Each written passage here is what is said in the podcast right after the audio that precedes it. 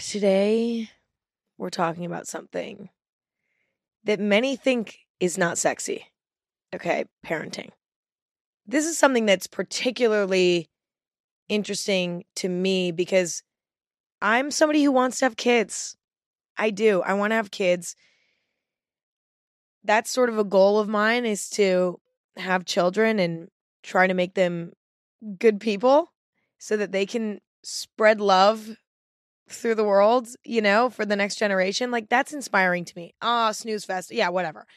So, you know, as I'm vaguely approaching this time of my life, I'm thinking about parenting. I'm thinking about what being a good parent is. I'm thinking about how I should be preparing myself to be a parent one day. How can I start now? And that's why I'm so excited to be talking to Dr. Aliza Pressman today.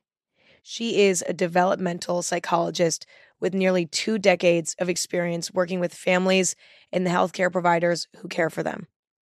Aliza is also the host of the hit podcast Raising Good Humans. She has two teenagers, so she's in the thick of it when it comes to parenting, anyway. And her first book is coming out January 2024, and it's called The Five Principles of Parenting Your Essential Guide to Raising Good Humans. Parenting is a topic that you could truly talk about it forever, but we're going to scratch the surface today and start thinking about parenting. So, I introduce to you Dr. Pressman. This episode is presented by Haagen-Dazs. It's love at first bite with the new Haagen-Dazs Dulce de Leche bar featuring rich caramel dulce de leche ice cream, swirled with thick, milky dulce de leche ribbons and dipped in milk chocolate. Indulgent? Yes. The perfect way to treat yourself? Absolutely. Find at retailers nationwide. That's Dazs. This episode is brought to you by Bumble. Dating can be exhausting. Even just getting to the dating stage is a little bit overwhelming. You know, I'm not somebody who loves casually dating. I like to be in a relationship finding somebody you're attracted to is challenging enough, but then making sure that you're compatible is a whole other challenge. Well, Bumble is helping take some of the pressure off. Now you can make the first move or not. It's entirely up to you. Thanks to Bumble's new feature, Opening Moves. It's a simple way to start conversations. Just choose a question and let your matches reply to kick off the chat. Try Opening Moves on the new Bumble. Download Bumble now. This episode is brought to you by Natrol. Sleep is so important. Without a good night's sleep, during the next day, it's more difficult to function properly, and there are definitely cranky vibes, which is a problem. If, like me, every now and then, you might struggle to get sleep and stay asleep, and you've probably tried a few different things to help without success. Well, there's sleep, and then there's Natrol Sleep. Natrol is America's number one drug free sleep aid brand, helping you fall asleep faster and stay asleep longer. Natrol melatonin gummies are made with clean ingredients like 99% pure melatonin to work with your sleep cycle, helping you sleep better, making the next day your best day. Natrol, sleep tonight, live tomorrow. Click, tap, or visit natrol.com to shop now. This product helps with occasional sleeplessness. These statements have not been evaluated by the FDA. This product is not intended to diagnose, treat, cure, or prevent diseases. Do you think parenting comes intuitively? Is it just like a human thing to parent? Or do you think that it's something that, in order to be good at, you kind of need to research a little bit? You kind of need to ask, you know, the older and wiser in your life. I'm curious how much of it is instinctual and how much of it is learned. I mean, you don't waste time. I don't waste time. Okay. So We're jumping right in. I have thought about this quite a bit. Um, and I land in two different places. One is, of course, some of this is just instinct and it's like mm-hmm. our natural way of developing and taking care of our young and like even if you didn't birth a an infant if it's if you're the person in charge of that infant like things kick in but part of the problem is that some of the things that kick in are instinct. They just might be leading you down a path that you don't mean to be going on because you go to the place that your childhood experience brings you to. Mm-hmm. And so for some people, instinct is awesome. And for other people, instinct, it's like people that you're attracted to. Like, does your gut lead you to someone that says this is safe, but actually safety for you is a memory of an unsafe home? right. So is there instinct? Yes. And also, like, one of the biggest predictors of a positive attachment relationship with your child is to have come to terms with your own experience in that relationship in your early years. So you have to be reflective, Yeah. you know? And so I do think that it's nice to find people that you feel like safe, trusting, that they have, you know, like you just look at them and you just think, you know, and it could be your mother, it could be just somebody that you're like, I really like the relationship that you've developed with your child. Mhm. Tell me a little bit about that. So that didn't really answer your question, but it's a little bit of both. No, it did. Well, I also think too, you know, what works for one parent is not going to work for the next. Like, do you think that the philosophy on parenting is consistent, you know, just in general for raising all kids, or does one piece of advice not fit all?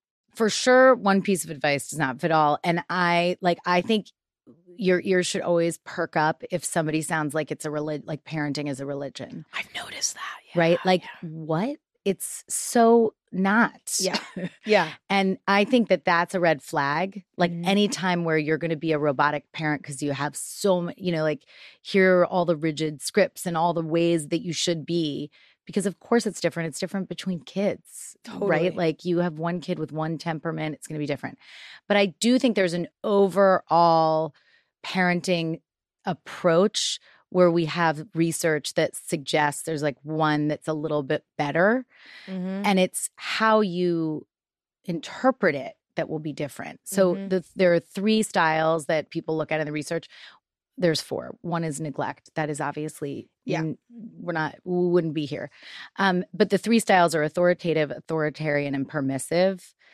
And it's not like we all fit into exact categories. Mhm. So the way it's looked at is you look at both sensitivity, like the connection, the relationship, the paying attention to the individual child, and the other side of it, which is what what's called demandingness, but really you Mhm. can think of it as like boundaries, limits, control. Mhm. And authoritative parents are kind of balanced on both fronts. They're both sensitive, but they also have really appropriate boundaries, clear limits, like you know what to expect.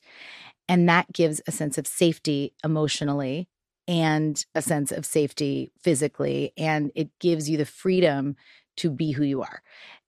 Then there's the other side of each extreme. The permissive is super sensitive, loving, delicious, amazing.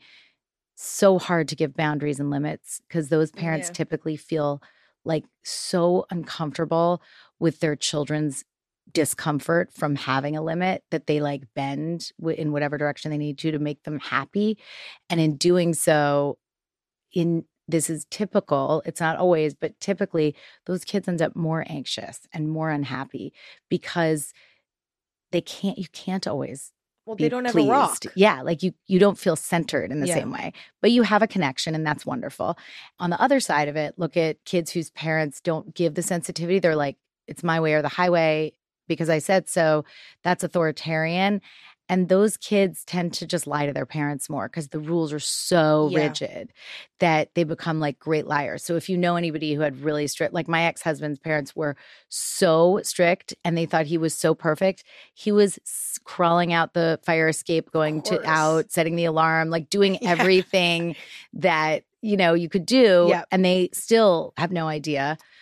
But on the other side of it, you know, so the relationship isn't strong. Yep.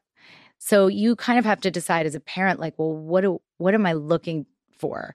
And then also what outcomes do I want for my child? And like you said, it's gonna be different. Like I what I think of as a as what I'm hoping for for my kids is gonna be presumably different than what you're hoping for. Although I'm sure there's like a baseline of similarity. Totally. So I would say that's the the the thing that always you could lean on is all feelings are welcome, all behaviors are not. Like you could feel and be exactly who you are. I'm still going to give you boundaries and limits, Mhm. and that's going to keep you safe. And the rest is like do what you want. Yep.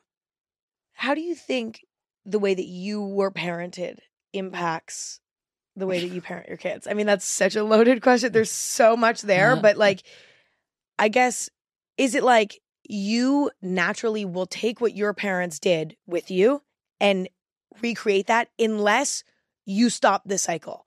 Do we have to be honest with ourselves about what type of parents we had and make an active choice to not be like them? Or can we just sort of like hope it hope it kind of goes away out. on its own? Yeah. I think you answered the question in in asking the question. We repeat what we know unless yeah. we're conscious of it. Even the act of saying, I don't want to be anything like that is a conscious decision. When you come to terms with the experience that you had being parented, you're inevitably going to be able to make better choices. And there's just so much freedom in not just going on that autopilot, like, I'm just going to react exactly like yeah you know my mother did to me and her mother did to her but i'm actually going to take a moment and think why am i responding this way mm. and i mean i still default my default setting is very similar to my parents and i love my parents and they're amazing but but you don't want to be like them necessarily. I don't know. Yeah. I mean, I love them. Yeah. Um, but I don't think anyone goes into psychology, particularly this tiny minutia field that I'm in, which is developmental psychology, mm-hmm. which is sort of how you come to be who you are and growth over time and emotional development. Like you're not interested in that because you were around all of the normal like things that we think are easy breezy. Yeah. It's it's cuz I was kind of watching just wildly interesting things. Yeah. when do you think you know you're ready to be a parent? Do you think that there's a level of understanding you need to have about your own childhood, your own experience with your parents before you're ready to go and be a parent? Or do you think that that's something that you sort of learn as you go? You know, do you think that it's ideal and responsible when possible to kind of have that sorted out beforehand? It in a dream world, that's exactly what happens. In reality, you're kind of born as a parent the day your kids are born, and you're just like in process all yeah. the time. But it definitely helps to have thought through this kinds of all these things that you do to think about how you came to be who you are. This inevitably makes you more ready, even if you don't feel ready. I don't think there's a moment when any of us feels like, like, don't you remember the first time you well, I have no idea. I'm going to make up a scenario that might seem ridiculous, but like the first time you drew your own bath and poured a glass of wine or something, and you're like, mm-hmm. I'm allowed to do this. Ugh, like. Yes. I'm, this is nobody's, I'm not being rebellious. Yes. Like, I'm just an adult now. Yes. That's a weird feeling. And I think you still feel that way. You become a parent and you're just like, wait, no, there's nobody. like no one's checking my work. Yeah. Yeah. It's no, weird, seriously. It's just weird, but you you start to just you you embody it because you have no choice and a really incredible thing happens to your brain. So the first 3 years of life, biggest growth in our brains. The next spurt is adolescence and the third one is transition to parenthood and you can be adoptive parent, you can be dad, you could be mom. It's not biological, but the brain actually grows the most the third it's like the third peak wow. before the decline. And it's but it's so wild and it's like the most flexible and motivated you will ever be in your adult life. Wow. And I think that's so cool. No one I I have not heard about that before. It's except I mean, for like spec like my dad told me he was like, Emma, I am not kidding. And he doesn't have the science to back it, right? Like he doesn't know about this scientifically. He just felt it. He was like, when I, the day I became your dad, like my brain changed. He was right. It, like he fully, he was like, I didn't, I could have never predicted it. I, I couldn't understand it. And I think the same thing happened for my mom. But, you know, my dad is really reflected on that, especially as you know, he, he's always been sort of this creative, like free spirit, like also, you know, maybe more inward in a way, like more focused on himself yeah. and his own creative endeavors. But something just switched when I was born. And it's interesting to hear that that's actually It's like biologically true. yes. Isn't that crazy? And I do think a lot of this field, you don't have to know the science. You, it's just you're a person, and you're like, You feel it. I feel this stuff. Yeah. But I think that growth is so motivating, and it's also just exciting to know that some change really does happen in the act of Yeah. the caregiving. So you don't have to be ready. I mean. It's great to get ready, but it's not like I think you wake up one day. Although I do think you're biological, like I do think there's a moment biologically where you're like, It's time. I think I could have a baby. Yeah. For sure. I'm not there yet. No Thank way. God. Um pivoting to like, you know, co-parenting. Mm-hmm. Okay, here's like an existential crisis I've been experiencing recently. Tell me. It's like, I mean, I'm kind of young to be like dating with this mindset, but you know, ultimately, I want to get married and have kids. Not the hot, cool thing to do. Excuse me, everybody. But I, this is rebellious. this is rebellious. this is punk to get, it's fully punk now to get married and have kids.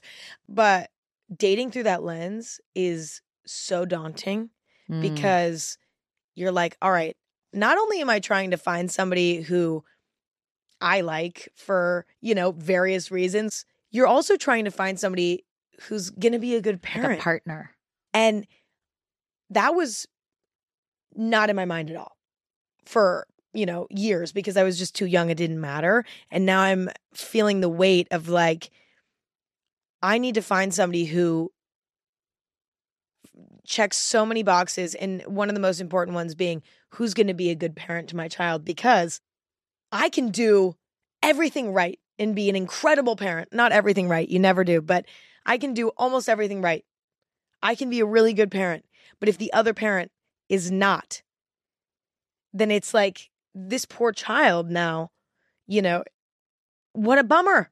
What a bummer. And so I'm curious how do you know someone's a good partner for co parenting? Okay. So, a couple of thoughts. The first is I think it's so cool to get to that place when you're when love becomes more than attraction and intense excitement Yeah. and when you're thinking about like wait what is this long term i think it's a balance of like who complements you and and i will say just to ease anybody's worry it really only takes one caregiver Mm. that makes you feel seen and safe and secure to have positive outcomes for kids. So, like a second one is great. Obviously, that's even better, but you're not screwed if you only have one. That's really promising. I mean, I wouldn't look for like a, yeah. a dud. We still shouldn't settle, but yes. But um, you can really grow resilient, amazing humans with one loving adult in their life. But I would say that because I kind of boiled down all this research into five ideas, let's say Mhm. principles relationship, reflection, regulation, rules, and repair Mhm. Those are the five things that I think we all need to possess and have capacity for in order to do our best in relationships and with our kids. Mhm. So if you're a person, for example, who's really good at relationship, connecting, sensitivity, but you feel uncomfortable with rules, maybe you find that partner that's really good at that. And I think when you meet someone that is willing to be reflective and that is self regulated enough to pause before they react. yeah. And when you see that they set appropriate boundaries, that they have the kind of rules for themselves and others that keep everyone kind of knowing what to expect and safe. And then I think repair is everything because people in relationships and parent child relationships do not have like a beautiful dance. It's it's messy. Yeah. but when you can come back from it and this isn't this is all in the research it's like how couples repair? How do you come back from a dysregulation? How do you come back from disrepair? How do you come back from a fight? I would look at that more than I would look at whether or not you fight because Interesting. that's when you understand that there's stability in that person or not. You know, somebody who has a fight with you and is like, that's it, that doesn't feel safe. Like the hard feelings part can't be a threat to the overall relationship. Mhm.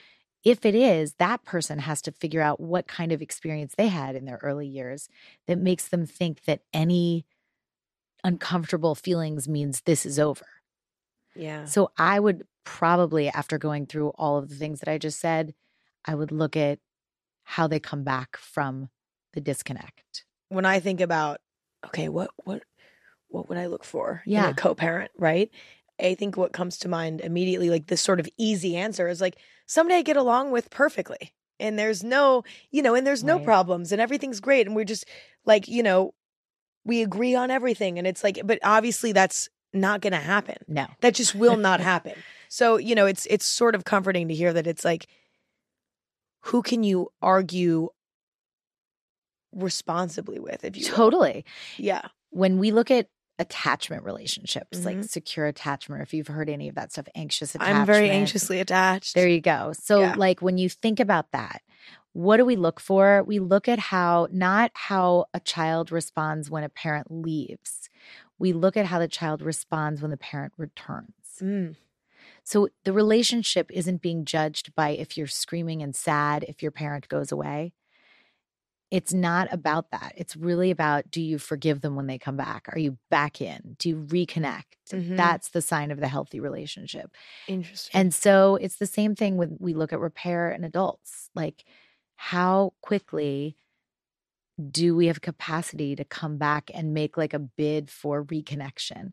If somebody holds a grudge, if somebody like makes you prove your worthiness, if somebody makes you make up for it because you really did something that hurt them, what does that mean for their capacity for repair? Because of course you're not going to agree on everything, Mhm. especially once you have kids. yeah.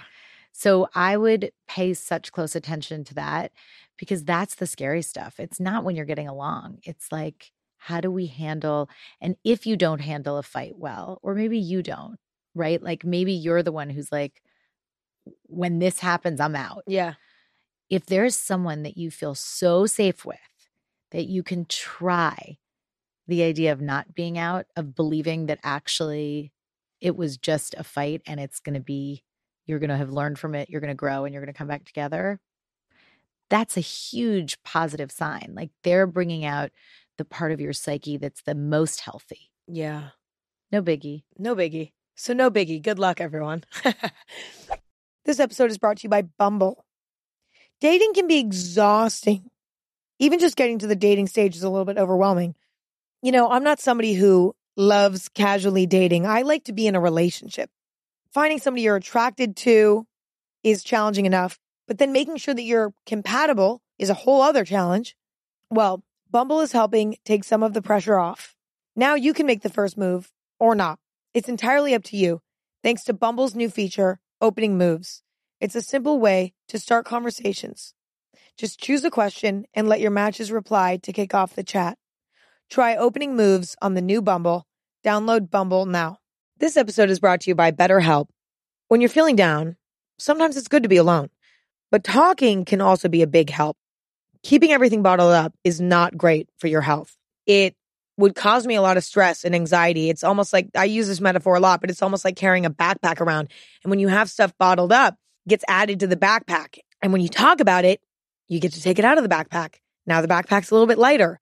Once I got older and I learned how to communicate, I never stopped because I like having an empty backpack.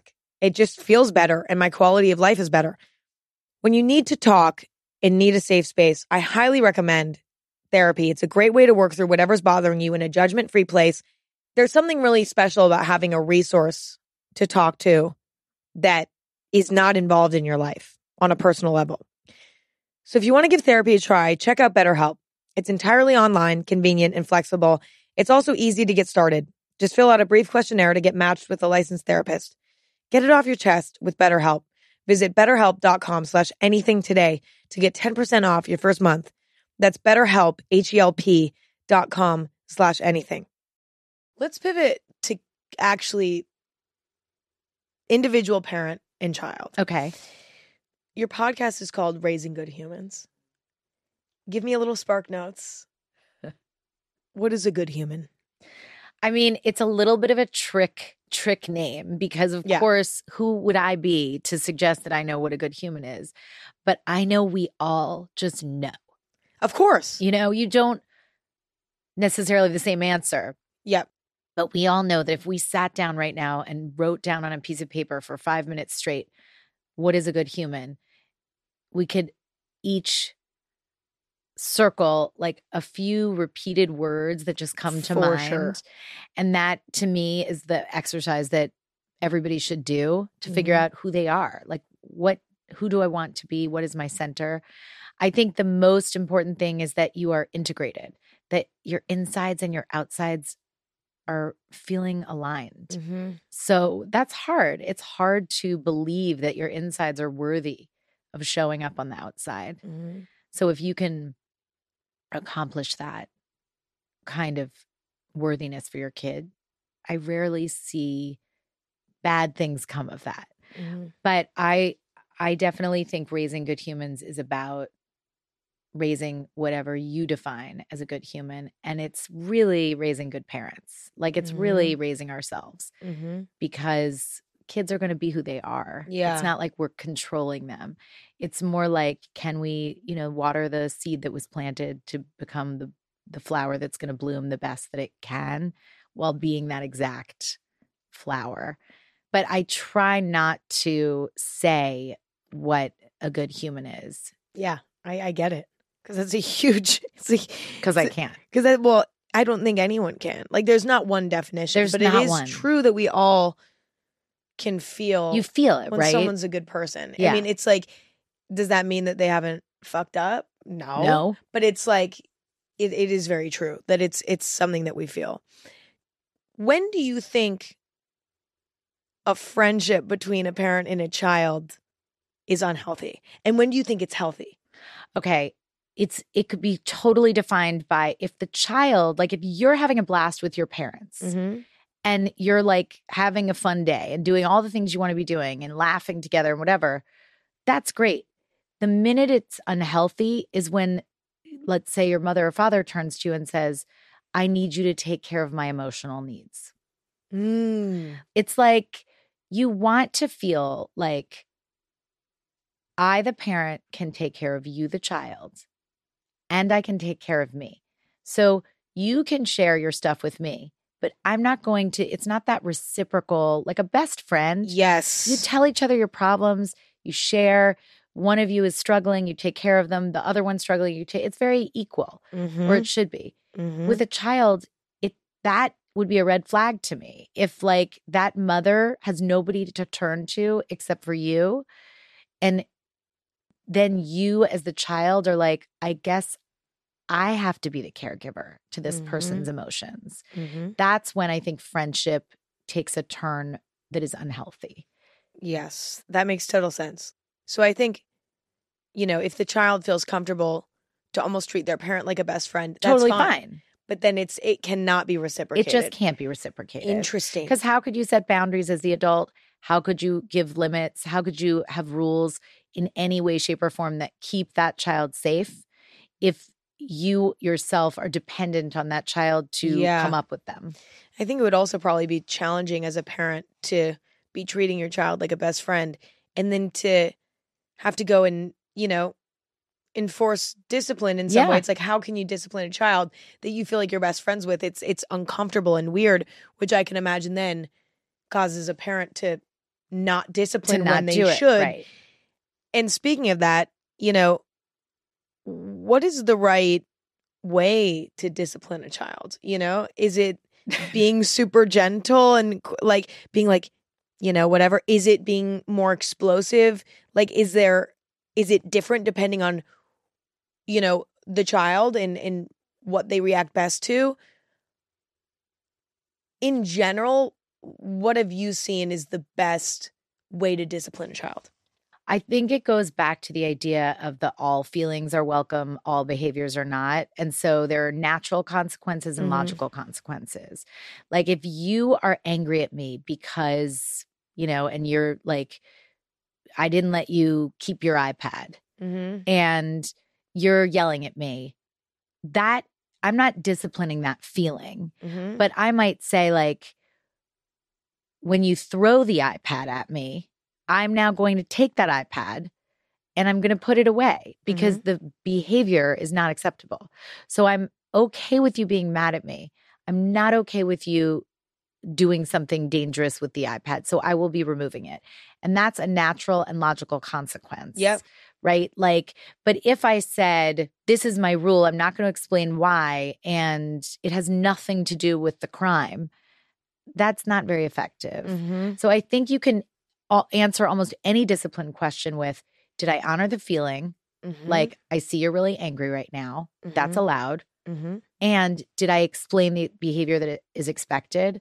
You can't keep the iPad on, or you can't throw the iPad, or you can't, whatever it is. And then enforce it. Like, that's what I said. And it's predictable. And I told you about it in advance. And that's that. And then once your child knows, like, oh, I'm allowed to have a feeling about this. And that's Yeah. the first part you connect about, like, I'm not just blindly, you know, I'm I'm not just being a tyrant here. I mm. see what you're going through. And I'm so sorry about that.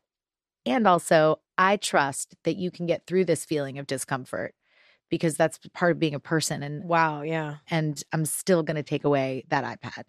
And that's just that translates to every single scenario what party you can go to, what your bedtime is, you know. And of course, as kids get older, you collaborate more with them. You ask them, like, in your ideal world, what time would you go to bed? Mm-hmm. You're not going to say that to a two year old, but you would say that to a 10 year old. Mm-hmm. And they might say something that feels totally unreasonable. And then you might have to say, okay, that I, I my job is to make sure that you're safe and healthy. So I can't say 2 a.m. Mm-hmm. But I see that you want a little bit later of a, bed, a bedtime. Let's try this and we'll Yep. see how it goes.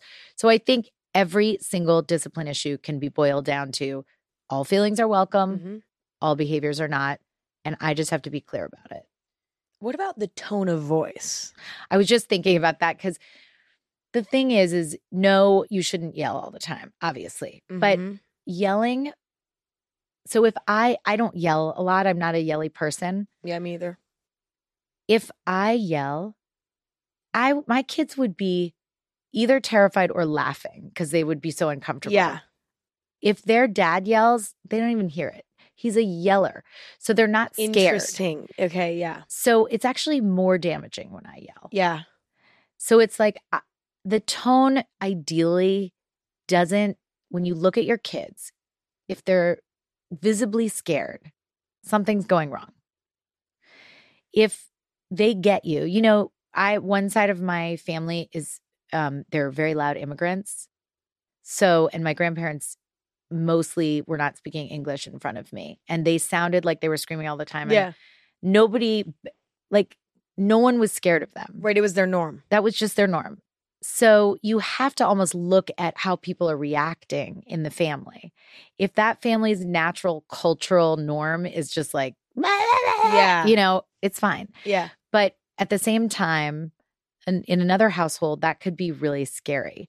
So it's super dependent. And it's also the kids. Like there's a there's a scientist that I think divides children up in this way that maybe sounds ridiculous, but it's so beautiful to me. Orchids, dandelions, and tulips. He studied orchid kids. Mhm. And what he wanted to know was his name's Thomas Boyce.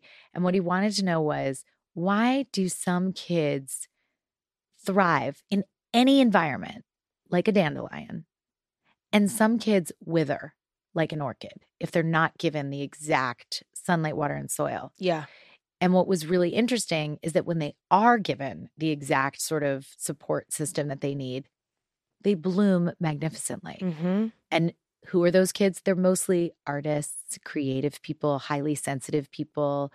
They're people who's, you know, might be called thin skinned, but Mhm. really you m- might think of it as like you're just more porous, like you feel the air more. They they have higher ear temperatures. Like it's a real thing being Yeah. a highly sensitive person. So to me, if I'm raising a child and I've got one who's more of a dandelion, who doesn't care if I snap at them and say, like, grab your things, we're going to be late. But I also have an orchid who is going to be like, you hate me. I'm, I'm better off just like taking a minute Yeah. before I say something because they need a little bit more. I, it's not coddling because they have to learn how to operate in the world, Yep. but you're just like slowly, you're patient because you know they just thrive better with a more patient tone. Mm-hmm. So I think tone of voice matters depending on even the type of child you have. And Yeah. if you have that orchid kid, you need to pay a little bit more attention. Interesting. It's interesting that, you know, the answer is not, no, you should never yell. I know. I It's- want. it- I mean, it's not. It's not a dream voice, but Right. but the answer is not. You should never yell. Okay, I'm just going to say a word or a term and you tell me your thoughts. Gentle parenting.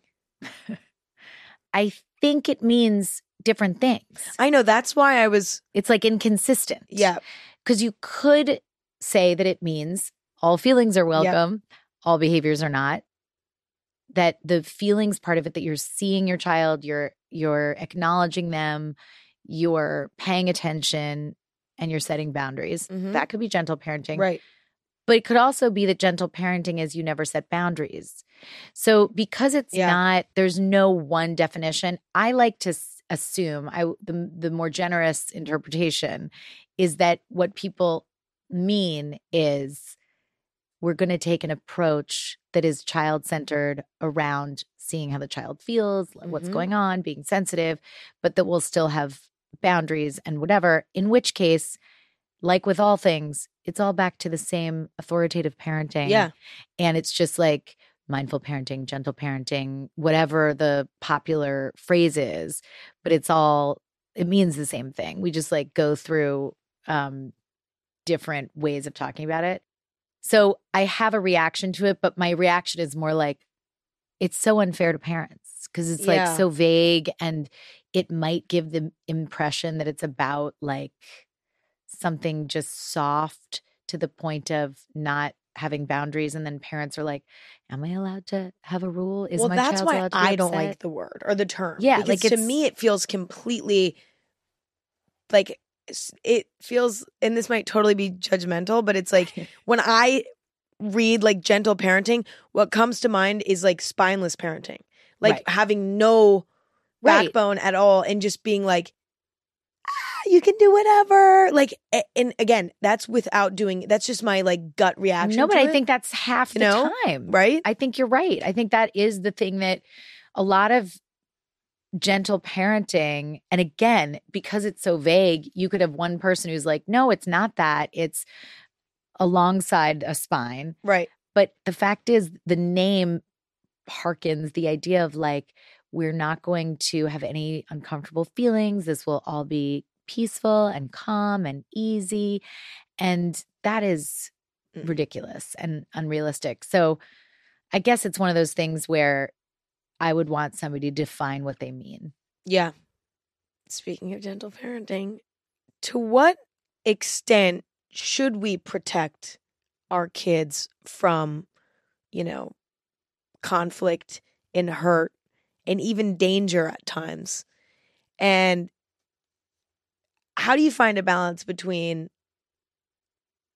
kind of sending your kids out and and being like, "Eh, I don't know," and overprotecting them? Cuz you know, it's like you don't want to send them into a situation where they're going to be in danger, but also danger is everywhere. So, you know, you have to let your kids go at some point, but you don't want to overprotect them. So, how do you recommend finding that balance? Okay. It's about resilience. And I think if you, of course, we want to protect our kids. We want to protect everyone we love from having hard feelings and from experiencing difficult things. But if you don't exercise those muscles and you get thrown into the world of finding out that things can't always go your way, you end up weaker for it because you didn't have the hard experience. So the way you could look at it is is this a manageable stressor or unmanageable? Will this stretch my child so they can grow or will it break them? If it's going to break them, I got to be there. That's the the the thing. Like they're not ready for that. If it's going to stretch them, they're going to be uncomfortable, they're not going to like it. That builds resilience. So that's like what I always ask parents is is what you're asking of your child something that is survivable, but you just don't think that it's fair to have them be uncomfortable because Mhm. is a terrible message, Yeah. right? Like they should know that your adult self isn't like, oh my God, it's the end of the world. I'm going to tell them to give you the part in the play that you didn't get. Yeah. Like that is a weird message. Or I'm going to fix the bad grade, or I'm going to tell that kid to invite you to the birthday party. Those are normal, shitty things that we have to go through in life. And then the key with the with our parents is that there are people we can come to and cry and say that felt horrible, Mhm. but that they're not going to be like, I can't have you feeling as horrible. Let me fix it. So we have this whole need to fix the hard feelings, and then kids don't experience the those very challenges that make them resilient. What about when a child wants to go do something dangerous? You know, like they want to put themselves in danger and you know this is risky. Like this is not okay. Or like this could be risky. It probably won't be, but it could be. Because again, anything can be risky. Anything. So I am a yeah. Yeah. My, my brain can find the risk. Oh, me too. I'm terrible. I'm like, that. now that I'm an adult, it's like everything feels like you know Right. a death wish to me. I'm like, I can't. What what can I do anymore? But you know, most young people go through a phase where they want to do stuff that's dangerous. They Yeah. want to go drink with their friends when they're underage.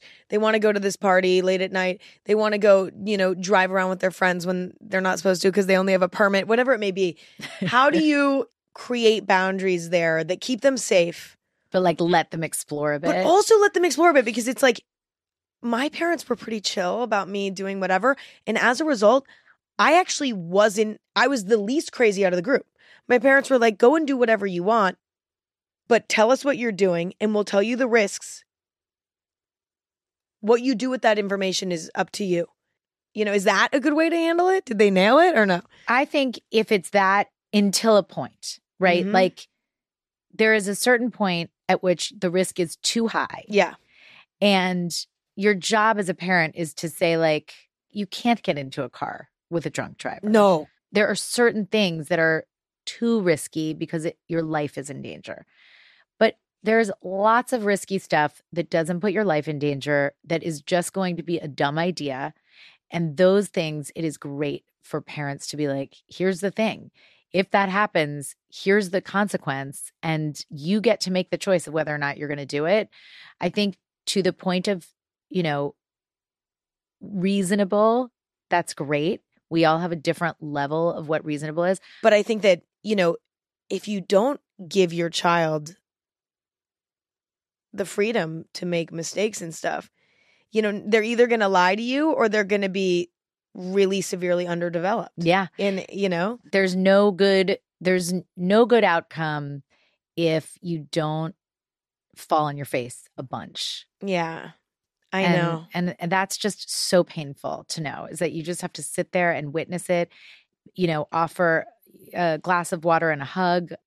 I mean, a glass of water seems very boring. I know. just said that. Maybe a little lemonade. Yeah, like, maybe, we put a little lemonade in there. but it's it's the idea that you can't yeah bubble wrap the world which is just hard and that's part of our development as adults yeah. that our loved ones can handle difficult experiences knowing that they're going to come out the other side that is like the biggest gift you can get which you can only get from experience Yeah. This episode is brought to you by PNC Bank. Unlike this podcast, some things in life should be boring, like banking, because boring is pragmatic and responsible, level headed and wise. All the things that you want your bank to be. You don't want your bank to be cool or sexy.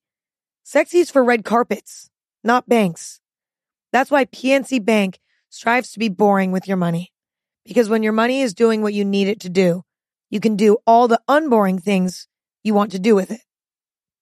PNC Bank, brilliantly boring since 1865. Brilliantly Boring since 1865 is a service mark of the PNC Financial Services Group Incorporated, PNC Bank, National Association, member FDIC. This episode is brought to you by Bai. It's Wonder Water. So I was wondering, what made Bai so great? And it's actually pretty simple. Bai is infused with antioxidants in whatever flavor you're picking up. For me, it has to be Bai Raspberry Lemon Lime by Sydney Sweeney. You'll also find that it has electrolytes and no artificial sweeteners. So for flavorful hydration, choose Bai. It's Wonder Water. Learn more about Bai and discover all the exotic, bold flavors at drinkbai.com. How do you apologize to your kid? You know, being a parent means making mistakes as a parent. And I really do think that it's about, you know, at least based on my experience, how you remedy the fuck up. You know, that's I, like at least when it comes to my relationship with my parents, if they've been able to apologize in a way that I truly feel is sincere, then you know, You're back in. then I'm back in. Sometimes, I mean, sometimes it takes some time, but I'm curious what's the most effective way to apologize to your child and how do you know when an apology is warranted? You know, in the same way that talking about a partner who's able to repair, like you're setting the stage for your child to see that you make mistakes and that you mm-hmm. can come back from them. Which, uh, so those apologies really matter so much because when you look at young kids who feel so guilty or like they just blew it, or even a teenager, whatever, or grown ups, and you know the ones who weren't apologized to because they feel like the screw up Mm-hmm. is irreparable Mm-hmm. and like they hate themselves for it. But if you have a situation where you have to apologize to your child, I think the most important thing to do is kind of I mean the the biohack of like putting your hand on your heart and just taking a breath and saying like I screwed up, but I'm a good mom, Mm-hmm. you know, and I'm going to make repairs. It gives you like a little moment of self-compassion because Yes. when you apologize, I don't want you as the parent to make your child feel like you're just berating yourself over and over. So you can be like, hey, I expect that sometimes I'm going to mess up. This was one of those times. Here's what I did that I wish I hadn't done. Let me know how I can make it right, you know, and in the future, here's what I'm going to do to do better. It's a, you know, it could be as big as that. It could be as small as letting someone pick the movie and laughing together and you just kind of know. You Yeah. just kind of got back. Yeah. Um, but I do think that the first part of the apology has to be with yourself so that your Mm. child recognizes that it's not the end of the world to have to apologize. Right. Yeah, that's very true. Like, I think maybe it can also be sort of damaging if an apology is like an entire event. Yeah. Like Because now it's you such a big feel deal. like it's an event and it's not like, you know, so maybe there is no such thing as like over apologizing. I guess when I think of over apologizing, I think it's when parents apologize for creating boundaries, right? totally like, that's, that's different because they didn't need to apologize. Yeah, and they shouldn't. Right. Like Yeah. I think that is a really good point because it's like it's really hard to apologize for something where you really blew it because you have to then tell yourself what you've done. It's Mhm. like way easier to say I'm really sorry you're upset right now because you can't go to the party.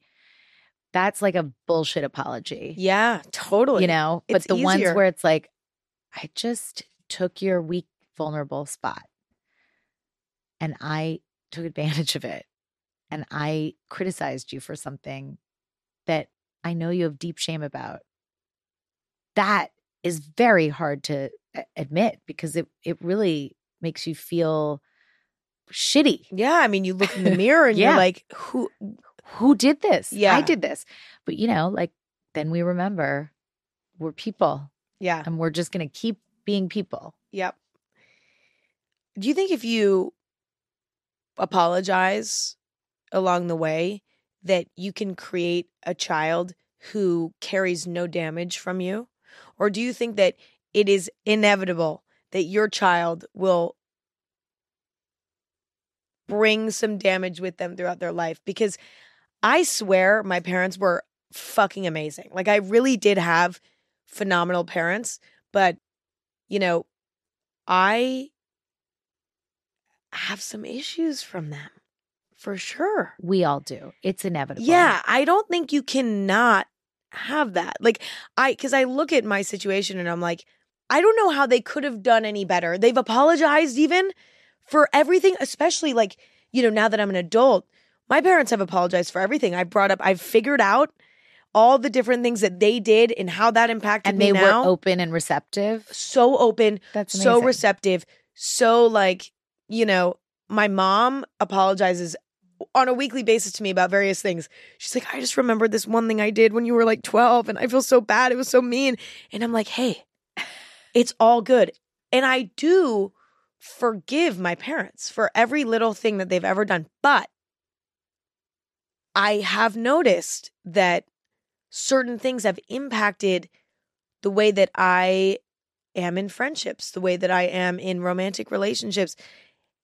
And that, you know, the apology doesn't change that. Right.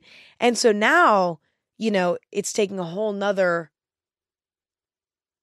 you know, I have to go back in and now address that and unlearn that and, you know, get to the bottom of that because now that's sort of become my own philosophy that now has nothing to do with them anymore because they've repaired what they've done. The the lingering effects I have to handle now, you know? And well, it's, your it is your burden because it's your the the life choices that you're gonna make. yeah. But so like I, you know, no one gets out of it would be boring if you just were like squeaky Mm-mm, boring. perfect and it's true. who who needs that but it is interesting to be able to say like what are you drawn to in romantic relationships and is that aligned with what you would like to be drawn to in Mm. romantic relationships and how do you respond and those things do come from early experiences I mean, yeah. Like when my parents got divorced, it rattled things a little bit. yeah And then now I'm very anxiously attached because I feel like I can be the way I internalized that was I'm being put on the back burner. So then now I'm super anxiously attached because I'm like I can just be abandoned at at, any- at any point. So you know? so your place that you'll work on is believing somebody's there, even Mm-hmm. if they go away for a weekend or don't want to have dinner or are grumpy about something. But then does it also on the other side make you feel, and I will say you're not anxiously attached Mhm. because I feel like that just well puts you in a box. it it's puts true. you it really it sets you up to have all relationships like that but it does sound like your you know natural inclination might be to be worried that someone's leaving and so your challenge is to either choose people who are really comfortable Yeah. making sure you feel safe because sometimes when you have that tendency you are attracted to people who are very I love an avoidant man. yeah like what's sexier to somebody with right it's terrible. and by the way, somebody who's super, super needy would probably be so annoying for you. yeah, I hate that too. And you would become avoidant. Yeah. So it's more like how you are in relationship to someone else. And so it's finding the fit of someone who doesn't bring out that part. That is actually a really phenomenal point because when I have been in situations that were much more secure, or even the other person was anxious as well, it's been like, I actually feel like I have secure attachment. It's only when I'm with somebody who's avoidant that then I am avoidant Yeah, that's or I am anxious. right. It's like two psyches bringing out each other's like worst parts. Ugh, And I yeah. think the trickiest part about that, which is a conversation for another day, Mhm. but it's not sexy to be safe. so true. And so you're 22, like Yeah. how are you going to convince your body and your nervous system to be attracted to someone who is safe while at the same time that's who you want to partner with. Yeah. Those are two like really opposing things. Yeah. And so growing into, especially if you've been anxious in that way, growing into finding sexiness in safety is a hurdle. I know. I that's like totally my that's my vibe right now. I'm trying to I'm trying to love safety. Of course.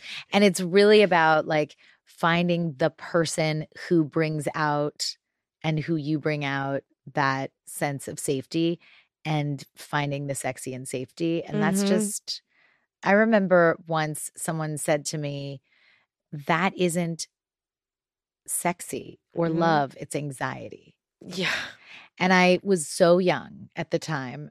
And I was like, what? Anyway, moving Yeah. right along. And then here I am decades later, and I remember it because it's hard not to confuse those things. But Mhm. yeah, when you can find two nervous systems that bring out a sense of ease Mm-hmm. and you don't think of it as boring and lame, you win. Back to kids. yeah. But by the way, that was a detour I needed right now. Well, uh, more on that after. But many kids feel a pressure to become what their parents envision them to be. Like, Yeah. you know, you should get this job. You should get married at this age. You know, you should do this. You should do that. What are your advice for parents on how to not do that and how to let go of those, you know, expectations? And what are your advice to kids when it comes to blocking out that noise and doing what you want to do? I think for parents and people in general, the people that you love need to know you love them for who they are. Not a single bit of their accomplishments, not how they look, not how they act, but who they are inside at their core.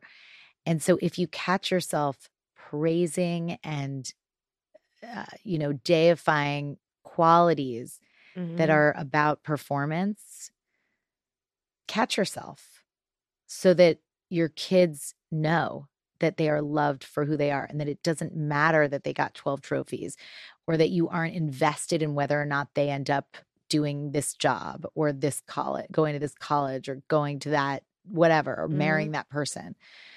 And we as the parents have to be vigilant about catching ourselves in how we praise and what we pay attention to, not just in our kids, but in other people. Because you could be really meticulous about not praising your daughter for how beautiful she is, but then walk around telling everybody else how beautiful they are and looking at all of that stuff. And the values get baked in. yeah. So I think that is part of it is just what what values do you want your children to feel you value? If that's a sentence.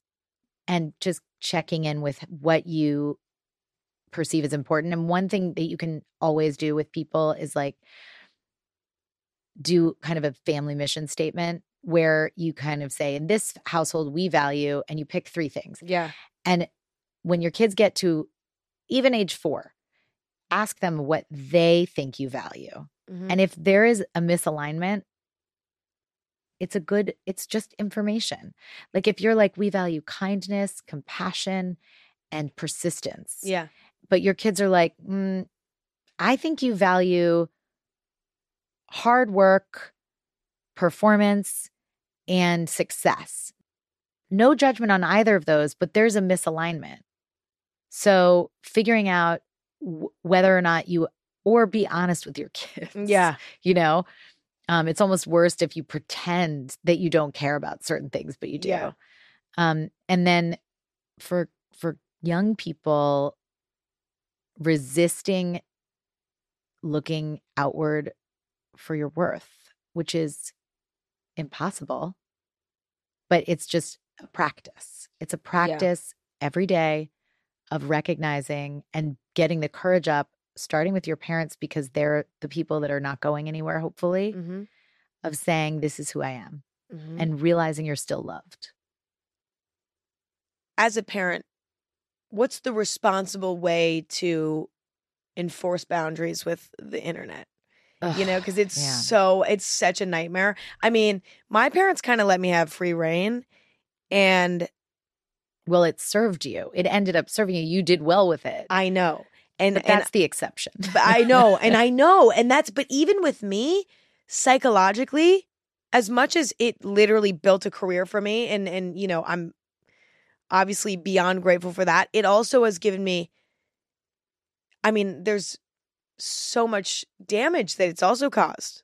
what kind of damage do you feel like it's caused? Well, I mean, for sure, severe body image issues throughout my whole life. I mean, since I was like 10, okay? I think it makes my anxiety a lot worse. I'm already an anxious person.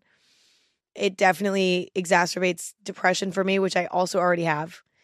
Or maybe I, or maybe those are Byproducts. It could be. because I've been on the internet since I was so young. Um I've struggled more recently with like kind of OCD, like perfectionism in a way that's like not normal. Like it's like okay, we need to not this is like too much, you know? All from the internet or at least made worse by the internet. I think, yeah, it it definitely amplifies all of our natural struggles. And for girls, of course, it's going to be body image, depression, anxiety. That's um perfectionism. Like you named every everything. Yeah. And it's also we're like in a post-truth world now. Like I don't even know what's happening right now online. I know. And I also know what it feels like. I I will sit for certainly recently Mhm. for so long. I don't know how time has gone by and I'm just watching things and my I can feel my entire body is just like basically shaking and it's so Me bad. too. I know. And I think about like young nervous systems. So basically, I think because it's the kind of addictive, tricky mechanism, we have to create certain boundaries. Like, I do not allow electronics past 10 in bedrooms, no matter what. And that's not an argument we ever have because this is me protecting you from what is a reasonable want, which is to just be able to be up all night scrolling with your friends, doing whatever. I can't imagine how you could have the self control with a teenage brain. Mm. Like it, it, it's it's all gas, no brakes. Like I, I'm there as a support system for that. Yep. But unless we're on vacation, Yeah.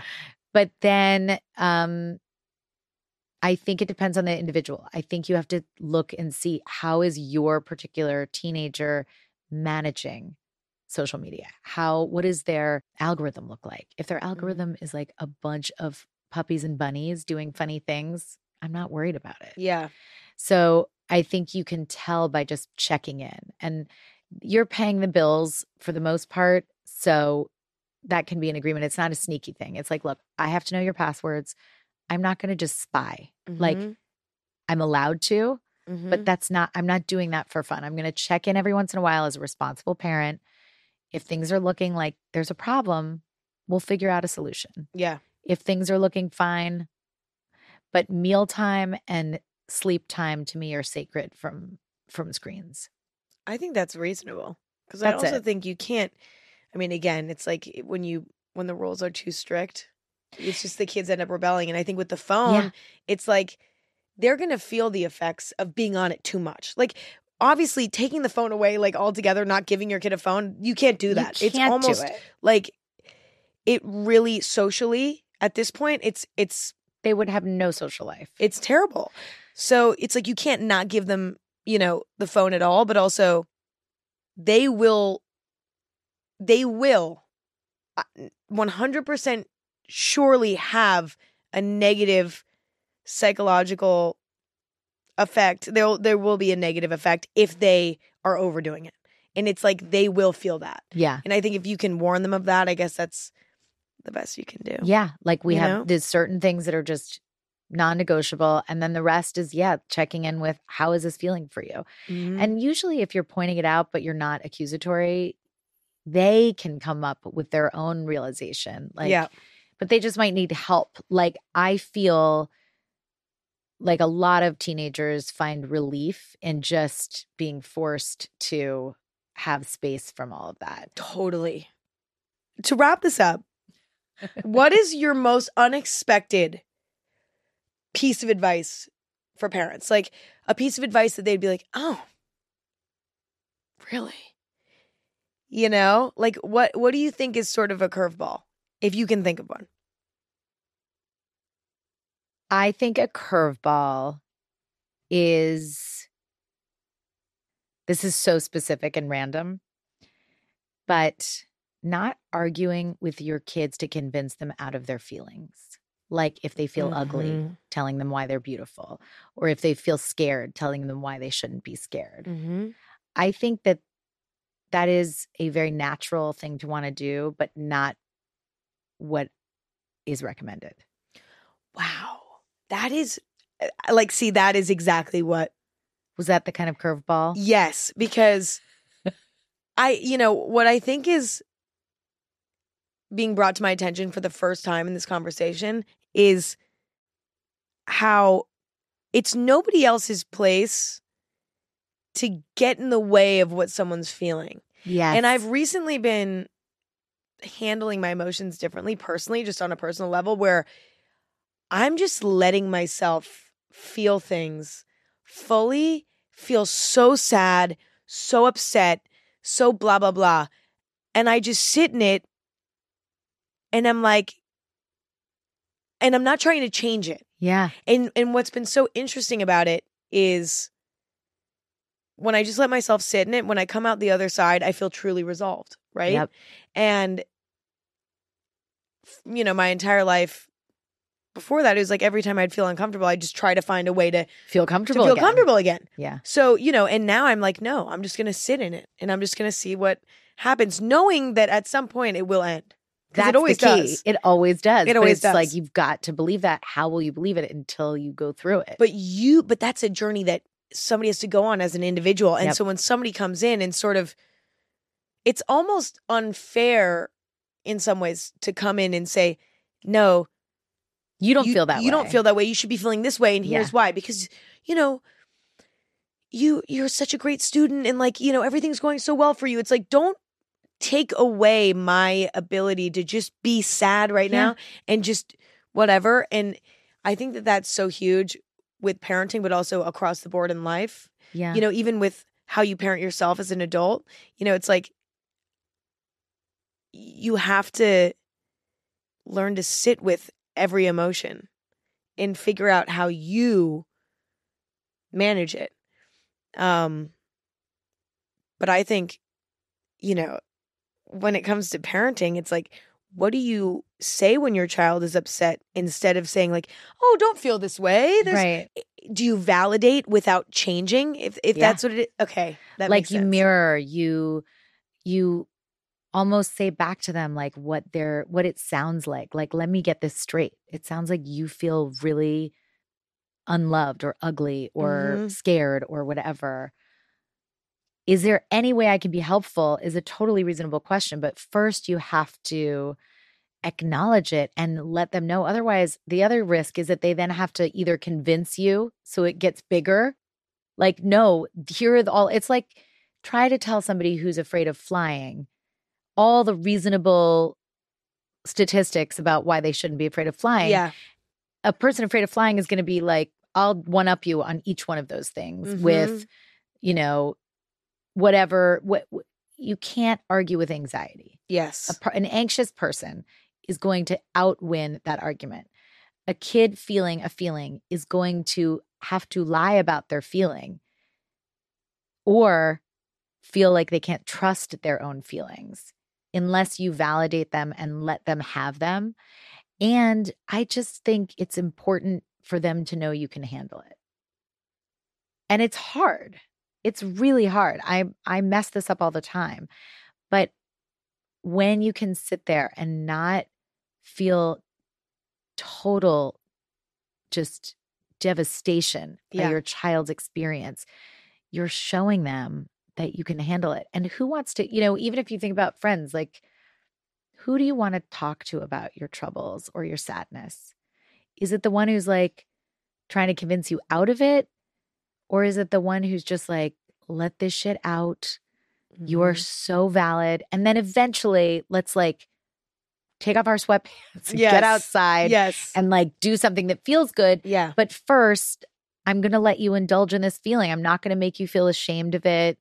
Let's just do it. Let's Yep. just be there. Yeah. Those are the people that you're calling on Yeah. because they can handle it. Absolutely true. Amen. Amen. Thank you for coming on. Oh my God. Thank you for having This me. This was so phenomenal. You're so wonderful. Like, what a you. thoughtful, cool, awesome. I want to interview you. You should come on my podcast. Yes. I've never had a person who's not, that will be like so. I would love that. Because I could ask you so many questions. I would adore that. Okay, I can't wait.